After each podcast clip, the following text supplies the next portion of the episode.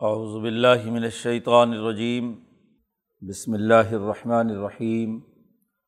یوسقیکم اللہ فی اولادکم للذکر مثل حظ الانثیین فإن کن نساء فوق اثنتین فلہن ثلثا ما ترک وإن كانت واحدة فلح النصف ولی ابویہ لکل واحد منہم السدس مما ترک ان کان لہو ولد فعلم یق اللہ ولد و ورثہ ابواہ فلی ام السلس فعن کان اخوتن فلی ام السدس ممباد وسیعتن یوس کی بہا اودین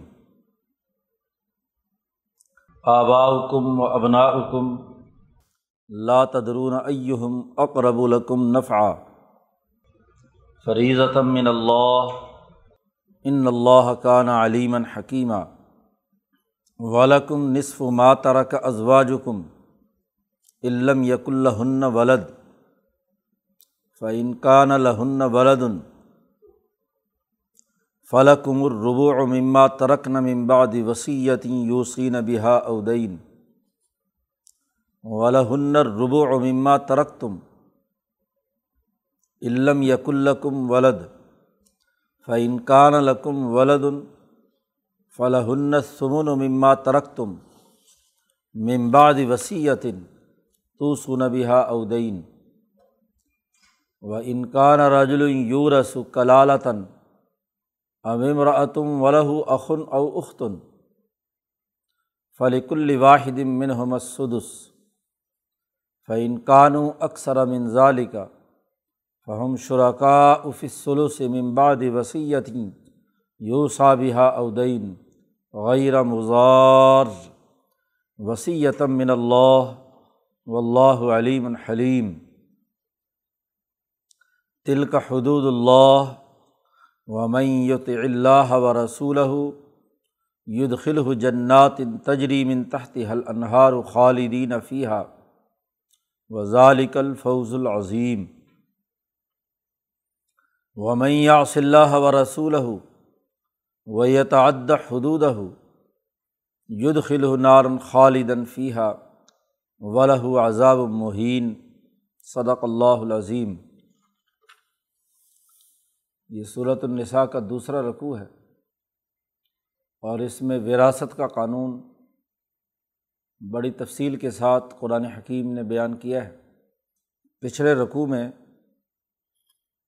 وراثت کے حوالے سے ایک بنیادی اصولی قانون بیان کیا گیا تھا کہ جو کچھ والدین اور رشتہ دار ترکہ چھوڑ کر جائیں، اس میں لرجال نصیب ان مردوں کا بھی حصہ ہے ولن نسائی نصیب ان اور عورتوں کا بھی حصہ ہے۔ اور اس کے بعد قرآن حکیم نے دو ٹوک انداز میں یہ بیان کیا تھا کہ نصیبم مفروضہ، یہ حصہ فرض کر دیا گیا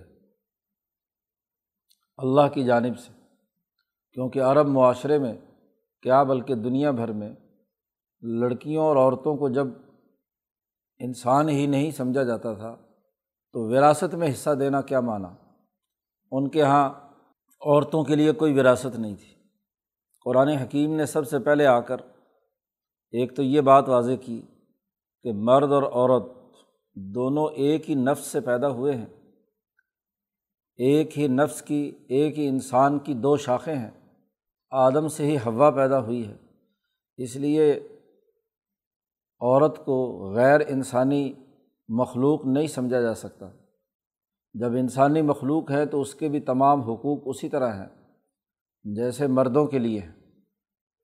تو عورتوں اور مردوں کے حقوق کے حوالے سے یکسانیت پائی جاتی ہے کہ حق ہر ایک کا ہے۔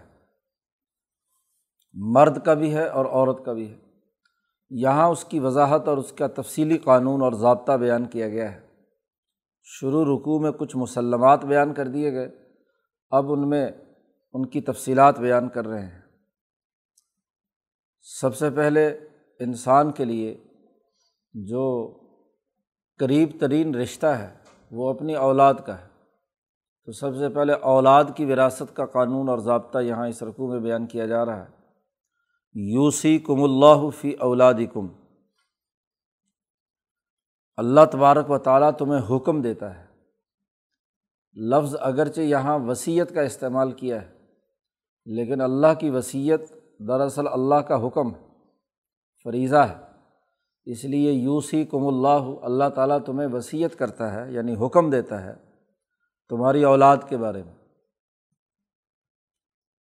پہلا قانون اور ضابطہ اولاد کے بارے میں یہ بیان کیا لز زکاری مثل و حضل ان سعین لڑکے کے لیے دو لڑکیوں کے برابر حصہ ہے۔ اتنا حصہ لڑکے کو دیا جائے گا۔ جو دو لڑکیوں کا حصہ ہوگا۔ حضل ان سعین یعنی مرد کا حصہ ڈبل ہوگا۔ اس کی ایک بڑی بنیادی وجہ ہے۔ اور وجہ یہ ہے کہ عورت پر گھر کے اخراجات کی کوئی ذمہ داری قرآن عائد نہیں کرتا۔ اس کے تمام تر اخراجات کی ذمہ داری اس کے خامن کی ہے جس کے گھر میں وہ آئی ہے۔ اب مرد کو اپنا بھی خرچہ برداشت کرنا ہے اور اپنی بیوی کا بھی خرچہ برداشت کرنا ہے۔ تو چونکہ مرد پر خرچہ ڈبل ہے، اس لیے اس کا حصہ بھی ڈبل ہوگا۔ عورت کا حصہ اس کے مقابلے میں کیا ہوگا؟ آدھا ہوگا۔ بلکہ اس حساب سے عورت اپنے ماں باپ سے وراثت کا حصہ لے کر آئے گی اور ساتھ ہی شوہر سے اپنا حصہ اپنے اخراجات کا وصول کرے گی۔ ایک حساب سے دیکھا جائے تو عورت کا حق زیادہ بن گیا اصول اور ضابطے کے اعتبار سے۔ جی سی فیصلہ آباد میں تقریر کی، وہاں لڑکیوں نے سوال کیا کہ جی یہ مرد کا حصہ ڈبل کیوں ہے؟ میں نے کہا بھی عورتوں کا حصہ ڈبل ہے۔ مرد کی ذمہ داری تو دو۔ ہاں جی ان کو پورا اپنی بیوی کا بھی خرچہ برداشت کرنا اور اپنا بھی برداشت کرنا ہے۔ عورت کو باپ سے بھی ایک حصہ دلا دیا۔ اور ادھر سے شوہر سے کہا کہ اس کا تمام خرچہ تو نے برداشت کرنا ہے۔ تو عورت کے پاس ڈبل آ گئے۔ تو یہ تو انسانی حقوق کی سب سے پہلی بات۔ ہاں جی قرآن حکیم نے عورتوں کے حق میں کی، جس معاشرے کے اندر عورتوں کے لیے وراثت میں کوئی حق ہی نہیں تھا۔ وہاں اس کو شوہر کی طرف سے بھی دلوا دیا۔ آگے صورت الطلاق آ رہی ہے صورت النساء صورہ جسے کہتے ہیں۔ وہاں تمام تر اخراجات مرد کے ذمے عائد کر دیے گئے۔ ہیں اور یہاں وراثت میں سے اس کو حصہ دے دیا گیا۔ اب یہ تو یہ کہ اگر لڑکا اور لڑکیاں دونوں کسی کے میت کی اولاد میں موجود ہوں تو لڑکے کو ڈبل اور لڑکی کو کیا ہے اس کا آدھا۔ اس حساب سے وراثت تقسیم ہوگی۔ فعین کن نسا ان اگر مرنے والے کی صرف لڑکیاں ہی ہیں، عورتیں ہی ہیں، اور وہ دو سے زائد ہیں۔ فوکس نہ دو سے زائد۔ ہیں تو فلاح سلوسا ماں ترک تو ان کے لیے جو وہ مال چھوڑ کر گیا ہے، مرنے والا، اس کا دو سلس اس کا ہوگا۔ دو تہائی اس، ان دو سے زائد لڑکیوں کا ہوگا۔ کیونکہ یہ قانون ہمیں پہلے معلوم ہو گیا کہ اس کو کل مال میں سے سلس ملنا ہے۔ لڑکی کا وہ دو لڑکیاں اور ایک لڑکا ہے، تو ایک لڑکی کے حصے میں ایک بٹا چار آ گیا۔ تو اس طریقے سے جب لڑکیوں کا حصہ یہ واضح ہو گیا کہ اگر ایک دو لڑکیاں ہیں اور لڑکیاں دو بھی ہو جائیں اور لڑکا اس کے ساتھ کوئی نہیں ہے، تو اب زیادہ سے زیادہ کیا ہوگا؟ ہاں جی دو سلس ان کے پاس جائیں گے۔ دو ہوں، تین ہوں، چار ہوں، پانچ ہوں، جتنی بھی لڑکیاں ہیں، لڑکا کوئی نہیں ہے۔ تو سلوسا ماں ترک دو کا قانون تو پہلی آیت سے معلوم ہو گیا اور دو سے زائد لڑکیاں ہیں اور لڑکا کوئی نہیں ہے، تو پھر کیا ہے؟ اس کا قانون اس آیت کے دوسرے ٹکڑے سے معلوم ہو گیا کہ فلاں سلوسا ماں ترک، جو وراثت میں مال چھوڑا گیا ہے، اس کا ایک بٹا، دو دو تہائی حصہ جو ہے، وہ ان لڑکیوں کو دی جائے، دیا جائے گا۔ و انکانت واحدتاً اگر لڑکی ہی صرف ایک ہے، لڑکا کوئی نہیں ہے تو فلاح نصف اس کے لیے آدھا حصہ ہوگا۔ کل مال کا نصف حصہ ایک لڑکی کے لیے ہوگا۔ یہ تو اولاد کے لیے تین ممکنہ شکلیں ہوتی تھیں۔ ان تینوں ممکنہ شکلوں کے لیے تین قوانین بیان کر دیے۔ اولاد کے بعد انسان کے سب سے قریب ترین جو رشتہ ہے، وہ ماں باپ کا ہے۔ کیونکہ یہاں میت کے ورثاء کے حوالے سے بات ہو رہی ہے۔ تو عام طور پر اولاد تو یقیناً زندہ ہوتی ہے مرنے والے کی۔ ماں باپ کا تو پتہ نہیں کہ فوت ہو گئے ہیں یا موجود ہیں، لیکن اگر ماں باپ موجود ہیں، ولی ابوئی ہی لکل واحد من ہما اسدس مما ترا کا ان کان لہو ولد۔ اگر اولاد بھی موجود ہے اور مرنے والے کا باپ والدین بھی موجود ہیں، تو ان میں سے ہر ایک کے لیے چھٹا حصہ ہوگا۔ کل وراثت کا جو چھٹا حصہ ہے، وہ ماں باپ کے لیے ہوگا اگر اولاد موجود ہے، ان کان لہو ولد فعلم یق اللہ ولدن، اور اگر اولاد نہیں ہے، ماں باپ ہی زندہ ہے مرنے والے کے وہ وارثہ ہو ابوا ہو اس کے والدین اس کے وارث بنے ہیں۔ تو فلی ام ہی سلس تو اس کی ماں کے لیے تہائی حصہ ہے۔ تہائی حصہ اس کی ماں کے لیے ہے۔ ایک بٹا تین۔ فعین کان الح اخوتن یہ تو ماں باپ ہو گئے۔ اب بھائیوں کا معاملہ آ گیا۔ فعین کان الح اخوتن اور اگر بھائی اس کے موجود ہیں مرنے والے کے، تو پھر ماں کا تہائی نہیں ہے، بلکہ فلی ام ہی سدس اس کی ماں کو چھٹا حصہ ملے گا۔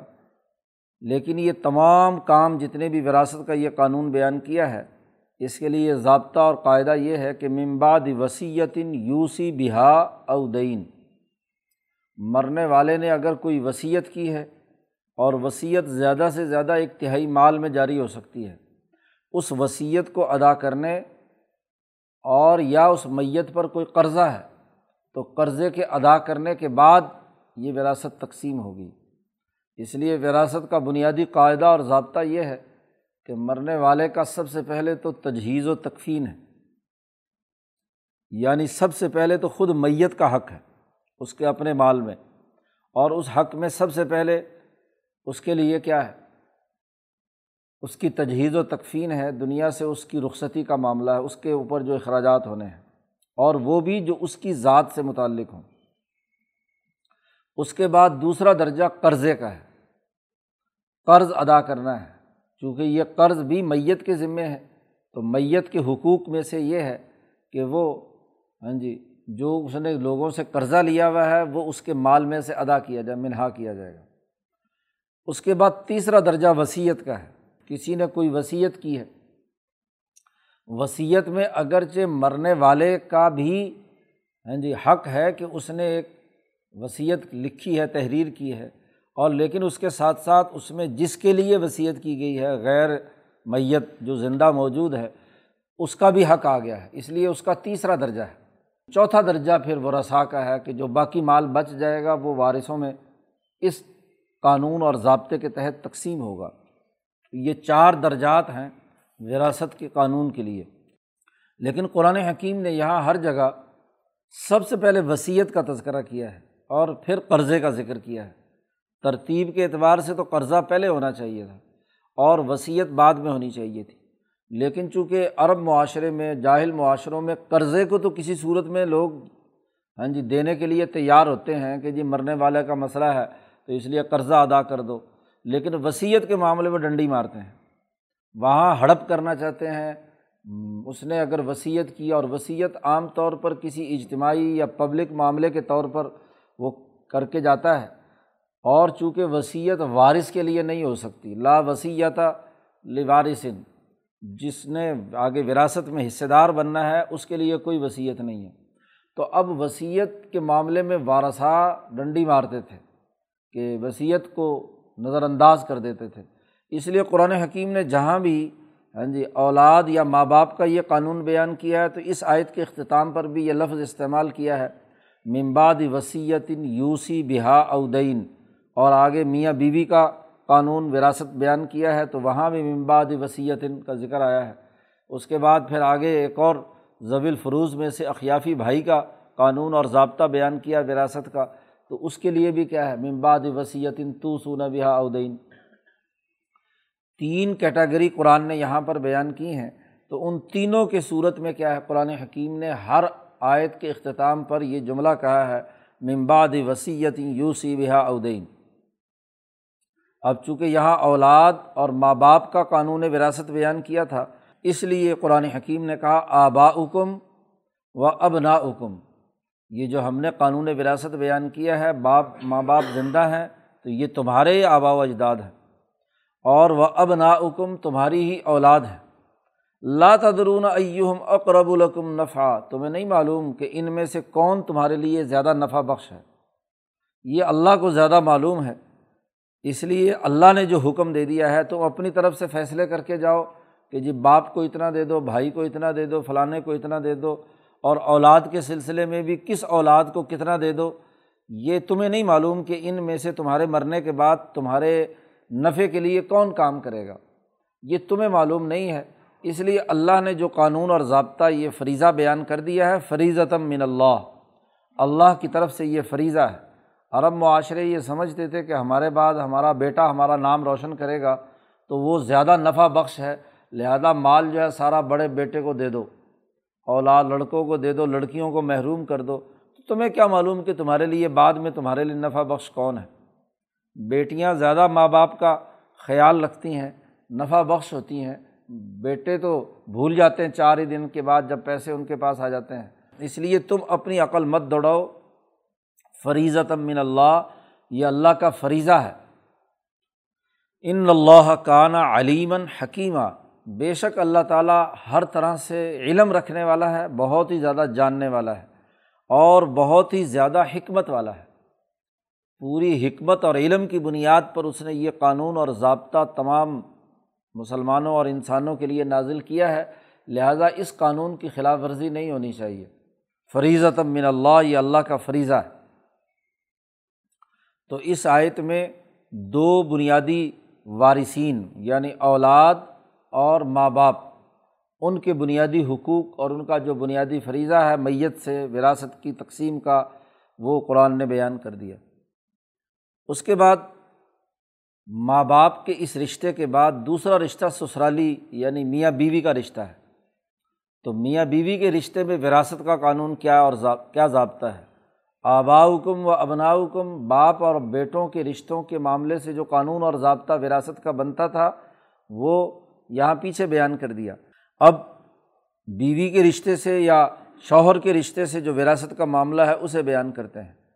قرآن کہتا ہے ولاکم نصف ما تارا کا ازواج کم علم یق اللہ ولد اگر تمہاری بیویوں کے کوئی اولاد نہیں ہوئی جی کوئی اولاد نہیں ہے اور انہوں نے جو ترکہ چھوڑا ہے اپنی ملکیت میں، تو اس میں سے تمہارے لیے نصف ہے، آدھا حصہ ہے۔ عورت کے اگر کوئی اولاد نہ اس خامن سے اگر پہلے کوئی شادی ہوئی ہے اور اس سے بھی کوئی اولاد نہیں ہے، اس صورت میں کوئی اولاد نہیں ہے، اس خامن سے ہو یا کسی اور خامن سے ہو، کوئی اگر اولاد اس عورت کی نہیں ہے، تو پھر اس عورت کے کل ترکے میں سے اس کے شوہر کو آدھا دیا جائے گا، نصف۔ فعین کان الہن ولادن اور اگر ان عورتوں کے لیے اولاد ہے، اس خامن سے ہو یا گزشتہ کسی خامن سے ہو، اگر اولاد ہے اور وہ فوت ہو گئی، تو اس کی جتنی بھی وراثت ہے، ترکہ ہے، اس میں سے فلاں کمر ربو مما ترکنا جو وہ چھوڑ کر جائیں گی، ان میں تمہارا ایک بٹا چار حصہ ہے۔ ممبادی وسیعت یو سین بہا اودین۔ اس وصیت کے بعد جو انہوں نے وصیت کی ہو، اودین یا قرضہ ہو عورت پر۔ تو قرضہ ادا کرنے کے بعد اور عورت نے اگر کوئی وصیت کی ہے، تو اس وصیت کے مطابق وصیت پوری کرنے کے بعد ایک بٹا تین میں اس کے بعد باقی حصے میں تمہارا حصہ چوتھا ہے۔ یہاں قرآن حکیم نے عورت کی وراثت کا قانون بیان کرنے کے ساتھ ہی یہ جملہ دہرایا ہے۔ حالانکہ وہاں پیچھے اولاد اور باپ دونوں کا قانون وراثت بیان کرنے کے بعد یہ جملہ دہرایا ہے۔ یہاں آگے مرد کا یعنی شوہر کی وراثت کا قانون الگ سے بیان کیا جا رہا ہے۔ تو ہونا تو یہی چاہیے تھا کہ پہلے بیوی کا قانون بیان کر دیا، پھر مرد کا کر دیا۔ اب آخر میں دونوں کے بعد ایک جملہ یہ دہرا دیتے ممباد وصیت لیکن یہاں قرآن حکیم نے خاص طور پر دہرایا کہ بیوی کی وصیت کا لحاظ عام طور پر نہیں کیا جاتا۔ بیوی کو سمجھا جاتا ہے کہ بس ایسے ہی ہے، اس نے ایسے ہی وصیت کی ہے۔ تو یہاں چونکہ خطرہ تھا کہ بیوی کی وصیت پر شوہر صاحب عمل نہ کریں، تو اس لیے خاص طور پر تاکید کے ساتھ کہا ممباد وصیت یو سین بہا اودین عورتوں نے جو بھی وصیت کی ہو، تو ان کی اپنی ایک اتھارٹی ہے، وہ اپنی ملکیت کی مالک ہیں۔ وہ اپنی ملکیت کے اعتبار سے جو فیصلہ کرنا چاہیں، قانونی طور پر انہیں حق ہے۔ اس لیے اگر انہوں نے وصیت کی ہے، تو اس وصیت کی ادائیگی اور قرضے کی ادائیگی کے بعد آپ کا حصہ اگر اولاد نہیں ہے، تو نصف، اور اگر اولاد ہے، تو چوتھا حصہ۔ اب شوہر اگر فوت ہو گیا ہے، تو عورتوں کا کیا حق ہے؟ قرآن حکیم کہتا ہے والا ہنر ربو مما ترک تم علم یق القم ولد۔ اگر تمہارے کوئی اولاد نہیں اور تم فوت ہو گئے اور تم نے جو ترکہ چھوڑا ہے یعنی مرد کی بات ہو رہی ہے، تو اس میں سے عورتوں کا ایک بٹا چار ہے۔ وہی حساب ہے جو قانون پیچھے لڑکا اور لڑکی کے قانون کے اندر پیچھے فرق بیان کیا ہے، اسی کے مطابق۔ یہاں اس کا نصف تھا مرد کا اور اس کا آدھا ایک بٹا چار بنتا ہے۔ وہ ان کان القم ولادن اور اگر تمہارا یعنی مردوں کی اولاد موجود تھی شوہر کی اور شوہر فوت ہو گیا اس خاتون سے ہے یا کسی اور خاتون سے، تو تمام خواتین کے لیے فلاح سمن مما ترک تم جو کچھ تم نے چھوڑا ہے، اس میں آٹھواں حصہ ان کا ہوگا۔ فلاح سمن مما ترک تم ممباد وسیعت تو سونا بہا اودین وصیت جو تم نے کی بھی ہو اور یا قرضہ موجود ہو۔ شوہر فوت ہو گیا، اب آل نال بچے چھوٹے فرض کیا تو خاتون ہی ہوتی ہے، تو وہ بھی چاہتی ہے کہ وصیت پر عمل نہ ہو اور مال قبضہ کرنے کے چکر میں ہو۔ تو اس کے لیے بھی قانون یہ بتا دیا کہ جو وصیت کر کے گیا ہے مرد، اس کو پورا کرنا ضروری ہے۔ او دین یا قرضہ موجود ہے تو قرضہ۔ اولاد، ماں باپ شوہر اور بیوی، چار، یہ زویل فروز ان کو کہا جاتا ہے یعنی جن کا حصہ اللہ نے ہر حال میں فرض قرار دے کر مقرر کر دیا۔ پانچواں ایک اور ضوی الفروز بھی قرآن حکیم نے یہاں پر بیان کیا ہے۔ یہ تو وہ تمام شکلیں ہیں جب مرنے والے کی اولاد موجود ہو، باپ، ماں باپ موجود ہوں اور ادھر سے بیوی اور شوہر وغیرہ موجود ہوں، تو اس وقت وراثت کا قانون ہے۔ وہ ان کا نا رج اور اگر وہ مرد ایسا ہے جو کلالہ ہے۔ کلالہ کا مطلب یہ ہے کہ کوئی مرد اس کی اولاد میں اور ماں باپ میں، بھائیوں میں ادھر ادھر کہیں کوئی موجود نہیں ہے۔ جتنا بھی اس کے مرنے کے بعد اب رشتے ہیں، ان میں براہ راست مرد کوئی بھی اس کا ہاں جی وارث موجود نہیں ہے۔ اس کے کہتے ہیں؟ عربی میں کلالہ۔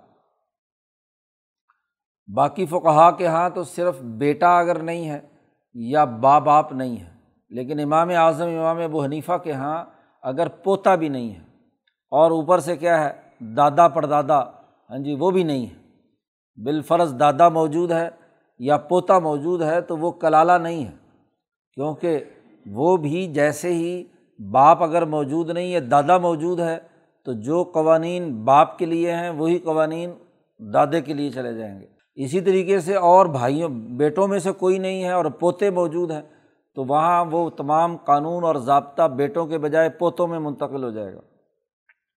اس لیے کلالہ وہ ہے کہ مرنے کے بعد اس کے جتنے بھی کوئی رشتہ دار موجود ہیں، تو ان میں کوئی مرد براہ راست اس کے رشتے کا والا نہیں ہے۔ کیا مطلب؟ کہ اس کے مرد کے رشتے سے مرد والا رشتہ دار نہیں ہے۔ ہاں عورت کے رشتے سے ہے۔ جی مثلاً بیٹی کی آگے اولاد، تو اس مرد کا رشتہ اس مرد سے ہوا ہے بیٹی کے واسطے سے یا بہن کے راستے سے، واسطے سے ہوا ہے، مثلاً بھانجے ہیں۔ تو ایسا آدمی عربی میں اسے کہا جاتا ہے کلالہ ہے۔ تو اگر کوئی آدمی مرد ہے، کلالہ ہے اویمراتن یا عورت کلالہ ہے، کہ عورت کے ساتھ بھی یہی معاملہ ہے۔ ولاح اخن او اختن اور اس کے لیے ایک بھائی یا بہن ہے۔ اب جب کلالہ وہ کہیں گے کہ جس کا جس کا رشتہ میں کوئی مرد نہ آتا ہو، تو پھر ساتھ ہی قرآن کہہ رہا ہے بلا اخن اس کا ایک بھائی بھی ہو۔ اگر بھائی موجود ہے تو وہ کلالہ کیسے ہوا؟ تو یہاں بھائی سے مراد ہے اخیافی بھائی۔ بھائی تین طرح کے ہوتے ہیں۔ ایک حقیقی اور عینی بھائی اسے کہتے ہیں۔ وہ وہ بھائی ہے کہ جو جس میں ماں باپ میں آپ کے ساتھ شریک ہے۔ ہاں جی دونوں بھائی جو ہیں، وہ ایک ہی ماں باپ سے پیدا ہوئے ہیں۔ تو وہ آئینی بھائی کہلاتے ہیں یا حقیقی بھائی کہلاتا ہے۔ اور دوسرا وہ کہ جو باپ میں شریک ہے، مائیں الگ الگ ہیں۔ تو اسے اللہتی بھائی کہتے ہیں۔ دوسرا درجہ اس بھائی کا ہے کہ جس میں وہ باپ میں شریک ہوں، لیکن آگے مائیں ان کی مختلف ہوں۔ تو وہ اللہتی بھائی کہلاتا ہے۔ اور تیسرا درجہ جو ہے اخیافی بھائی کہلاتا ہے کہ مائیں ایک ہوں اور باپ الگ الگ ہوں۔ تو وہ اخیافی بھائی کہلاتا ہے۔ تو یہاں یہ جو اخن اور اختن ہے، یہ من العم اس لیے بعض قرأتیں جو ہے قرآن حکیم کی ہیں، ان میں یہاں قرأتوں کے اندر ہی موجود ہے من العم اور جہاں نہیں بھی ہے تو مطلب یہی ہے کہ چونکہ کلالہ پیچھے آ چکا ہے، تو کلالہ کا مطلب تو یہ کہ ڈائریکٹ کسی مرد کے رشتے سے آپ کا کوئی رشتہ دار نہیں ہے۔ تو وہ یقیناً جب یہاں آگے بھائی کہا جا رہا ہے تو اس بھائی سے مراد بھائی اخیافی ہے یعنی ماں جایا بھائی جسے کہتے ہیں، وہ اگر موجود ہے تو فلک واحد من حمس سدس اخیافی بھائی ہو یا بہن ہو، تو ان کے لیے چھٹا حصہ ہوگا۔ اس کلالہ کی وراثت میں سے ہاں جی ان کے لیے چھٹا حصہ ہوگا۔ یہ پانچواں ضوی الفروز سے ہے۔ فعین کانو اکثر منظالی کا ایک بھائی اور ایک بہن یا ایک بہن ہے، تو پھر تو چھٹا ہے۔ اور اگر کانو اکثر منظالی کا ایک سے زائد ہے تو فہم شراکاؤ فص سلوس تو پھر تہائی مال کے اندر سارے شریک ہوں گے۔ وہ اخیافی بہن بھائی جو ہیں، وہ ایک بٹا تین کے اندر شریک ہوں گے، لیکن ہوگا تبھی جب ممباد وسیعتن یوسا بہا اودین اس کلالہ نے اگر کوئی وصیت کی ہوئی ہے، تو اس وصیت کی ادائیگی کے بعد یا قرض کے بعد غیر مزار نقصان پہنچانے والی نہ ہو، ایسی وصیت جس کے ذریعے سے کل مال دے کر وراثت وارثوں کو محروم کر دیا جائے، ایسی نہیں۔ جو وصیت یعنی وہی ہے جو ایک بٹا تین میں جو حضور صلی اللہ علیہ وسلم نے ایک حدیث میں متعین کر دیا۔ ہاں جی حضرت سعد بن ابی وقاص رضی اللہ تعالیٰ عنہ ہاں جی انہوں نے کل مال اپنا اللہ کے راستے میں دینے کے لیے ہاں جی حضور سے درخواست کی تھی، بیمار بڑے شدید ہو گئے تھے، حضور عیارت کے لیے تشریف لے گئے، تو ان کو امید نہیں تھی کہ میں بچ پاؤں گا۔ تو انہوں نے حضور سے کہا کہ میں اپنا سارا مال اللہ کے راستے میں دیتا ہوں، تو حضور نے منع فرما دیا، ایسا نہیں کر سکتے تھے انہوں نے کہا، آدھا مال میں دے دیتا ہوں۔ حضور نے فرمایا، یہ بھی نہیں کر سکتے۔ انہوں نے کہا، ایک بٹا تین مال دے دیتا ہوں۔ تو انہوں نے فرمایا، ٹھیک ہے، بس سلوس و کثیر۔ ایک روایت میں بس سلوس و کبیر ہاں جی تہائی حصہ جو ہے، تو اس حدیث سے تمام فقہ نے قانون اور ضابطہ بنا دیا کہ وصیت زیادہ سے زیادہ ایک تہائی مال میں ہو سکتی ہے۔ اور وہیں حضرت صلی اللہ علیہ وسلم نے حضرت سعد بن ابی وقاص سے یہ بات کہی تھی، اس بات سے بہتر ہے اگر تم اپنے مراسا کو مالدار چھوڑ کر جاؤ، تو اس بات سے بہتر ہے کہ کل کو وہ یہ طے کففون الناس، کہ وہ لوگوں کے سامنے ہاتھ پھیلاتے پھریں۔ تم سارا مال فی سبیل اللہ خرچ کر جاؤ اور اس کے بعد تمہاری اولاد بھیگ مانگ کر گزارا کرے، تو یہ اس سے زیادہ بہتر ہے کہ تم اپنے وراثت میں سے ان کو مالدار چھوڑ کر جاؤ۔ یہ نہ ہو کہ کل مال ہاں جی اللہ کے راستے میں دے کر اور اولاد جو ہے نا، اسے بھوکا ننگا بنا جاؤ، یہ بات درست نہیں ہے۔ اسی لیے وصیت کا ایک بٹا تین سے زائد ہاں جی وصیت نافذ نہیں ہوگی۔ اگر اس نے لکھ بھی دی ہے تو نافذ العمل نہیں ہوگی۔ وہ ایک بٹا تین سے زائد میں جاری نہیں ہوگی۔ اس لیے غیر مزار کہا ہے کہ ورثا کو نقصان پہنچانے والی وصیت نہیں ہونی چاہیے۔ تو قرآن چونکہ اعتدال کے ساتھ قانون بیان کرتا ہے، تمام کے حقوق کو برقرار رکھتے ہوئے، یہ نہیں کہ ورثا کا حق سرے سے مار دیا جائے یا جو وہ وارث جو ہے، جس کے وراثت ہے، اس نے کوئی اگر فیصلہ کیا ہے تو اس کو نظر انداز کر دیا جائے۔ یہ سارا قانون بیان کرنے کے بعد کہا وسیعتم من اللہ، یہ اللہ کی طرف سے وصیت اور اللہ کا حکم ہے۔ و اللہ علیم حلیم، اللہ تعالیٰ بہت اچھے طریقے سے جاننے والا ہے اور بہت ہی بردبار ہے۔ تمہارے معاملات کو دیکھ رہا ہے کہ تم کیا معاملہ کرتے ہو۔ بسا اوقات دنیا میں اگر تم نے ہاں جی میت کا مال کھا لیا یا برساک غریب لوگوں کا مال کھا لیا تو دنیا میں ہو سکتا ہے تمہیں عذاب نہ دے بردباری کی وجہ سے۔ لیکن یہ بات طے شدہ ہے کہ تل کا حدود اللہ، یہ اللہ کی مقرر کی ہوئی حدود ہیں۔ اللہ کے قاعدے اور ضابطے ہیں۔ حد بندی اللہ نے کر دی ہے وراثت کے حوالے سے۔ میت اللہ و رسول جو آدمی اللہ اور اس کے رسول کی اطاعت کرے گا ید خل ہو جنات ان تجریم ان تحت حل انہار اللہ تعالیٰ اسے ایسی جنات باغوں میں داخل کرے گا جس کے نیچے نہریں جاری ہیں، جس میں وہ ہمیشہ ہمیشہ رہیں گے۔ گویا کہ وراثت مالی تقسیم کا منصفانہ طور پر کرنا بھی جنت میں جانے کا سبب ہے۔ وزالک الفوز العظیم، یہ بہت بڑی کامیابی ہے جنت میں داخل ہونا۔ اور یاد رکھو و میں یا و رسول جس نے اللہ اور اس کے رسول کی نافرمانی کی و یتعد حدود اور اللہ کے اس فرض کیے ہوئی حدود اور ان ورثاء کے ان حقوق میں زیادتی کی، ظلم کیا، کسی دو وارث کا مال کھایا، تو ید خل نارن خالدن فیحہ تو اس کو داخل کرے گا ایک ایسی آگ میں جس میں وہ ہمیشہ ہمیشہ جلے گا۔ ولہ عذاب مہین اس کے لیے انتہائی ذلت، امیز عذاب ہوگا، ذلیل اور رسوا ہوگا کہ دنیا میں اس نے دوسروں کا مال ہڑپ کیا ہے، دوسروں کے معاشی حقوق توڑے ہیں۔ ہاں جی باقی ورثاء کے مال کو کھایا ہے، اس لیے اب دنیا، اول میں تو دنیا میں بھی ذلت ملتی ہے۔ ہاں جی اسے نہیں تو اس کی اولاد کو، لیکن مرنے کے بعد تو اس کے لیے بڑا دردناک اور ذلت امیز عذاب ہے۔ تو قرآن حکیم نے اس رقوع میں ضویل فروز کے بنیادی حقوق، اسی لیے وراثت کی اصطلاح میں انہیں ضویل فروز کہا جاتا ہے کہ جن کے حقوق متعین شدہ ہیں۔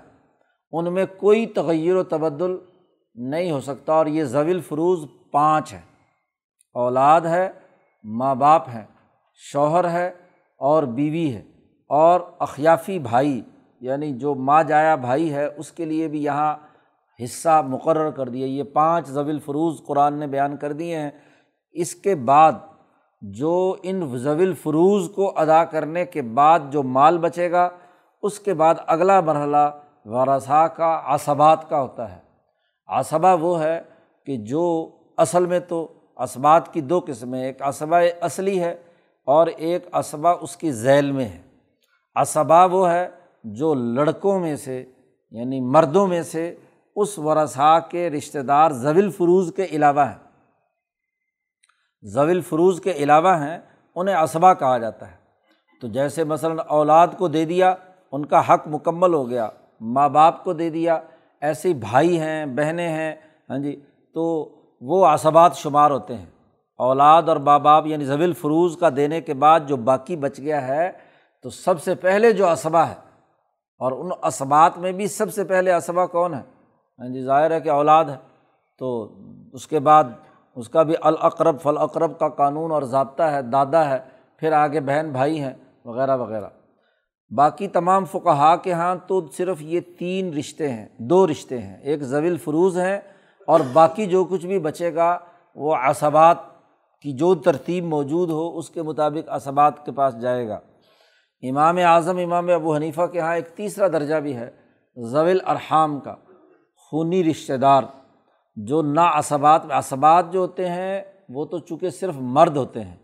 اور اگر کوئی خاتون اسبا بنتی بھی ہے، تو مثلاً بھائی کے ساتھ بہن موجود ہے، تو بہن اسبا بن گئی، لیکن بھائی کی وجہ سے بنی۔ اگر بھائی نہیں ہے تو پھر بہن اسبا نہیں بنتی۔ یا اسی طریقے سے خالہ، نانی، پھوپھی یا آگے بیٹیوں میں سے ہاں جی تو یہ اسبات بنتے ہیں تب جب ان کے ساتھ مرد موجود ہو۔ اس کی وجہ سے اس کے ذیل میں اور اس کے ذمن میں وہ اسبا بن جاتی ہیں۔ ضویل الرحام وہ ہیں کہ جو ان اسبات کے دائرے سے یعنی مرد کے رشتے سے نہیں، جن کا پہلے ذکر آیا تھا ہاں جی وہ مثلاً نواسے ہیں بھانجے ہیں یعنی لڑکی کے رشتے سے آگے ہاں جی جو رشتہ دار وجود میں آئے ہیں، انہیں امام اعظم، امام ضویل ارحام میں شامل کرتے ہیں۔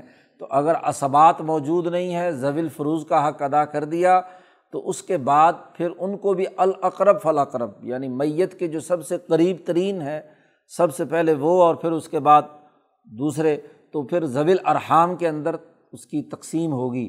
یہاں قرآن حکیم نے صرف ضو الفروز کے بنیادی حقوق متعین کر دیے جو انتہائی ناگزیر اور لازمی تھے۔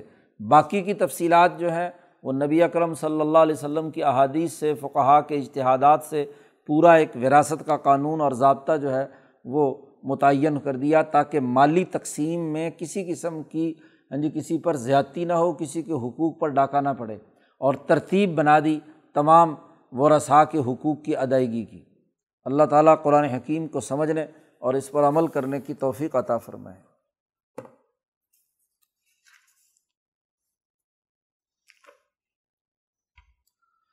اللہ